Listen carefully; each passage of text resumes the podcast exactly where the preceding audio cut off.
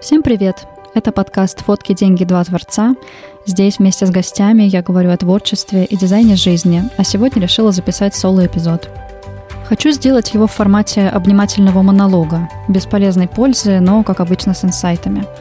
Пару дней назад я села накидать примерные тезисы, чем хочу поделиться, и несколько минут сидела перед пустым листом в заметках телефона. У меня не было чего-то наболевшего, какой-то одной острой темы, за которую хотелось зацепиться – и тогда я вернулась в свои записи диктофона и обнаружила там запись своего потока мыслей. Послушала, и идеи потекли сами собой, да еще связались в единую канву.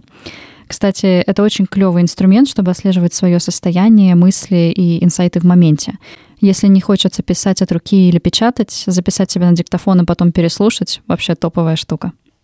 Недавно я пришла к открытию, которое кажется достаточно очевидным, но ровно до того момента, когда его нужно начать применять в отношении себя. Инсайт такой.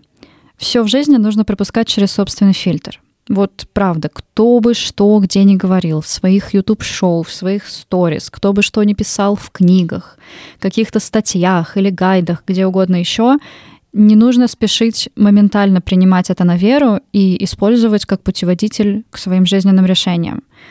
Посмотрите, что откликается лично вам и вписывается ли это вообще в вашу систему ценностей, целей и восприятия себя. Почти все в мире, на мой взгляд, вопрос субъективной перспективы. Почему мы так часто готовы поверить, что, к примеру, автор какого-то пусть и нашумевшего бестселлера знает больше нас? Это глобально про все идеи, и в том числе и про выбор, который мы делаем в творчестве. Например, я для себя недавно решила, что фокус на клиентских съемках больше не мое.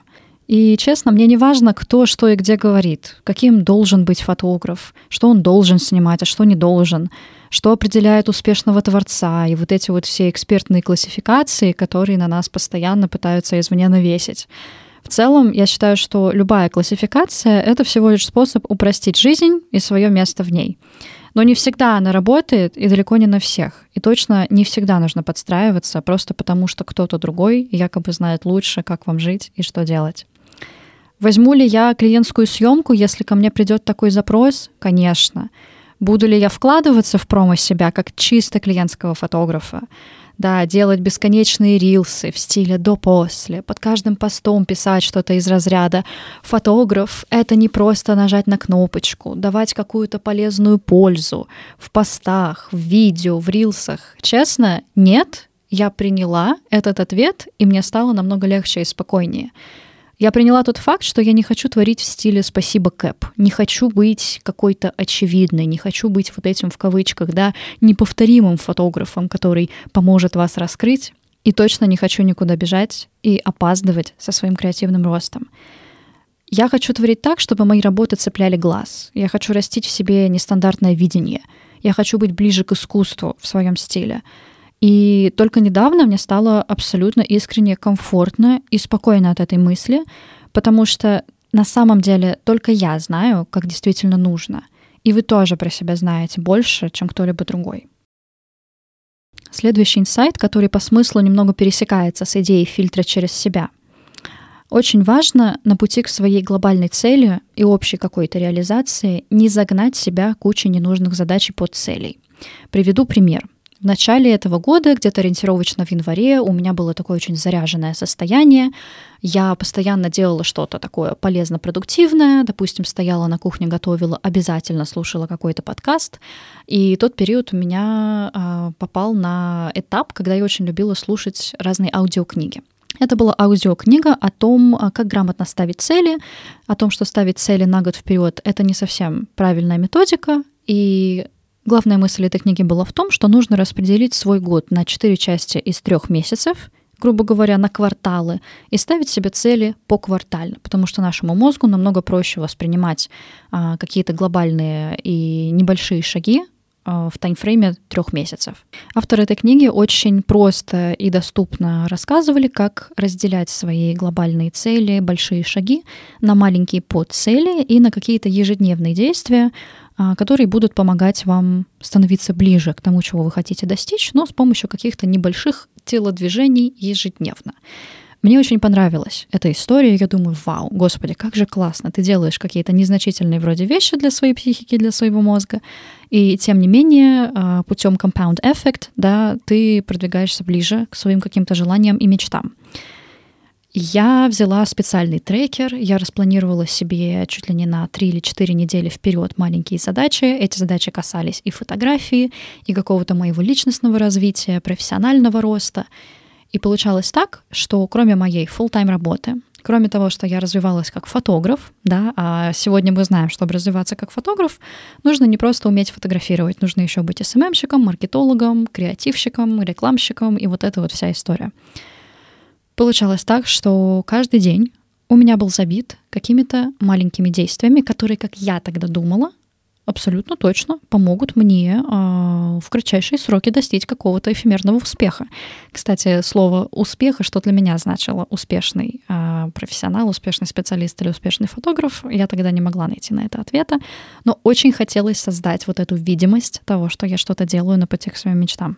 Перейду сразу к итогам потому что я думаю, что вы можете догадаться, чем это все закончилось. Больше половины задач на самом деле можно было выпустить, потому что они не приносили никакого выхлопа. Я жутко уставала, потому что, пытаясь совмещать full-time работу с э, творческой деятельностью, которую я пыталась выводить на уровень профессиональный и монетизировать ее, и еще впихивать в себя каждый день какие-то таски, это было просто too much. Времени на отдых в таком режиме у меня оставалось, если честно, только ночью, ведь мне крайне важно было жить жизнь в режиме продуктивности, постоянной полезности из всего, что я делаю. На каком-то этапе это даже дошло до абсурда. То есть, когда я говорю о том, что я ставила не только какие-то профессиональные себе таски и задачи, а это касалось еще и личностного роста, были и такие примеры. Например, если я смотрела сериал, я это хотела делать обязательно на французском, иначе как же так? Ты что, просто время убиваешь? Если я хотела потупить в какие-то видео, обязательно нужно было сесть потом и прописать себе план по рилсам на две недели. И называть это у себя в голове, то, что я не просто в видео залипаю, а насмотренность, блин, развиваю. После этого у меня случилось жесткое выгорание и переоценка. Я села и проанализировала, какие задачи из моего ежедневного списка будут занимать меньше всего времени — и приносить больше всего результата.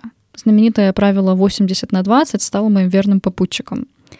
А куча тасков на самом деле только создавали в голове ощущение занятости, но на деле просто рассеивали мое внимание и приносили ощущение загнанности. И вот это стремление постоянно быть занятой, эффективной, не просирать ни секунду времени, отчасти оно было вызвано моим страхом конечности жизни и постоянным давлением из соцсетей — Честно, я до сих пор прорабатываю эту тему с психологом, но по сравнению с тем, как я воспринимала это полгода назад, прогресс есть, и вот что я могу сказать сейчас. И мы сейчас плавно переходим к третьему инсайту этого эпизода. Напоминайте себе как можно чаще, что хоть жизнь не конечна, у вас еще есть время. Да, кто-то в вашем возрасте делает миллионы, продает воздух или наоборот меняет мир. Кто-то покупает квартиры, живет путешествиями, ездят на лучших машинах. Нужно подчеркнуть, да. Но вы не они. И вот эта мысль, она вроде тоже достаточно очевидная, но пока вы не предчувствуете ее на собственной коже, она действительно будет звучать как какая-то эфемерная хрень. Можно бесконечно жить в парадигме сравнения, смотреть на других, думать, что вы не там, делаете не то, что нужно, и вообще с вами что-то не так, и нужно все менять, и вообще сегодня мне не нравится, а когда-то вот потом будет все очень замечательно. Но на своем опыте могу сказать, что это путь к деструкции, тревожным расстройствам и тотальному непринятию себя. Взять фокус на себя и учиться жить каждый день с ощущением, что ты на своем месте и занимаешься своим делом, хотя бы потому, что именно твои решения привели тебя в эту точку. Это сложно. Это означает взять ответственность за себя, за свои решения и за ту жизнь, которую вы ведете в данный момент. Но, как ни парадоксально, от этого осознания намного кайфовее и проще. И из такого состояния легче и в удовольствие становится творить, создавать, заниматься собой и просто жить. И, наконец, мы подобрались к заключительному, но, наверное, самому жирному и важному инсайту — Просто жить — это окей, и это замечательно. Вот все, что я говорила до этого, да, про гонку с собой и с другими, про постоянную продуктивность или псевдопродуктивность, про ощущение исчезающего времени сквозь пальцы, про чувство, что все другие знают какой-то секрет, а вы просто лох, который ничего не понимает. Вот для вот этой всей ерунды аркой выступают два слова. Просто жить. И они нехило так выпинывают куда подальше вот эти все загоны. Но только если вы себе действительно позволите расслабиться и быть в жизни прямо сейчас, а не в будущем. Это не про вот эту историю типа «живи в моменте». Это очень такая чизи фраза, которая всех уже достала, и она ассоциируется, наверное, только со статусами на страничке ВКонтакте. Смыслово я немножечко сейчас про другое, но они созвучны. Что я имею в виду, когда говорю про жизнь сейчас, а не в будущем? То есть не просыпаться по утрам с мыслью, вот я сегодня работаю, чтобы потом лет через пять быть классным экспертом, получать кучу бабла, быть крутой и счастливой. Вот сейчас я грустно пойду херачить 14 часов в день, да, а вот когда достигну всех вот этих вот целей из своего списка, вот тогда жизнь начнется. Плохие новости, потому что цели в этом списке всегда будут расти. И, как правило, вот это вот больное достигаторство, оно никогда не прекращается. С каждым новым рубежом хочется еще больше, еще дальше, еще выше. И вот эта вот бесконечная гонка, в которой мы сами себя заталкиваем, она никогда не кончается. И мы никогда не выходим из этого состояния отложенной жизни, когда хорошо и счастливо мы будем жить когда-нибудь там, а сейчас мы как будто закрываемся от возможности чувствовать в настоящем моменте настолько, что мы просто, я не знаю, становимся какими-то роботами ходячими, настроенными только на достижение и на успех. Вот с этим синдромом отложенной жизни я жила достаточно долго. Придумывала себе какие-то новые рубежи, достижения, была вот в этом постоянном пассивном недовольстве от настоящего и всегда думала, что вот сейчас что-то не то и что-то не так, а вот однажды, потом все будет так клево, что я охренею, и все охренеют, и вообще. Ну, по факту охренела только я в какой-то момент от того, как долго не давала себе чувствовать жизнь вокруг себя на сто процентов. Наверное, последние полтора года и все происходящие трансформации заставили меня многое пересмотреть, ну и, конечно, мои личные изменения, которые наложились на все это и повлияли на мое восприятие мира и себя в нем. И что я хочу сказать тем, кто либо прошел что-то подобное, либо проходит сейчас. Если у вас сложный или переходный период, если вы чувствуете, что поддались течению, или вы просто хотите побыть в позиции наблюдателя по жизни, это окей. Не иметь больших амбиций и глобальных целей в какой-то период жизни — это ок.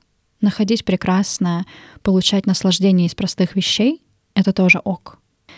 Не всегда нужно куда-то бежать, чего-то достигать, постоянно расти над собой, бесконечно самосовершенствоваться. Я сейчас говорю не про глобально позицию по жизни, когда человек выбирает ничего не делать, никуда не стремиться и жить в формате дня сурка. Нет, я говорю именно про период жизни — в которой, ну, можно себе позволить чувствовать это и проживать это, и быть в этом состоянии. Иногда полезно просто немного успокоиться и взять время на подумать. Ни одна крутая идея еще не пришла к кому-то в адской спешке и жестком загоне. Лучший способ создать что-то интересное и креативное — это расслабиться, переключиться и позволить себе взять столько времени на возвращение к себе, глубинному — сколько вам действительно нужно. Это был мой соло-эпизод в рамках подкаста «Фотки, деньги, два творца». Следующие мои эпизоды будут уже снова с гостями. Мы будем обсуждать разные интересные экспертные темы.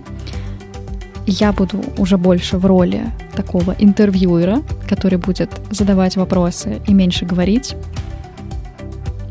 Если вы нашли какие-то инсайты в моем монологе, которые помогут вам принять то, что происходит с вами сейчас, пожалуйста, обязательно напишите мне в комментариях.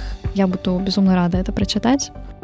Ставьте лайки, звездочки и другие формы социального поглаживания этому подкасту, чтобы новые слушатели тоже могли его найти. Всем пока и до новых встреч!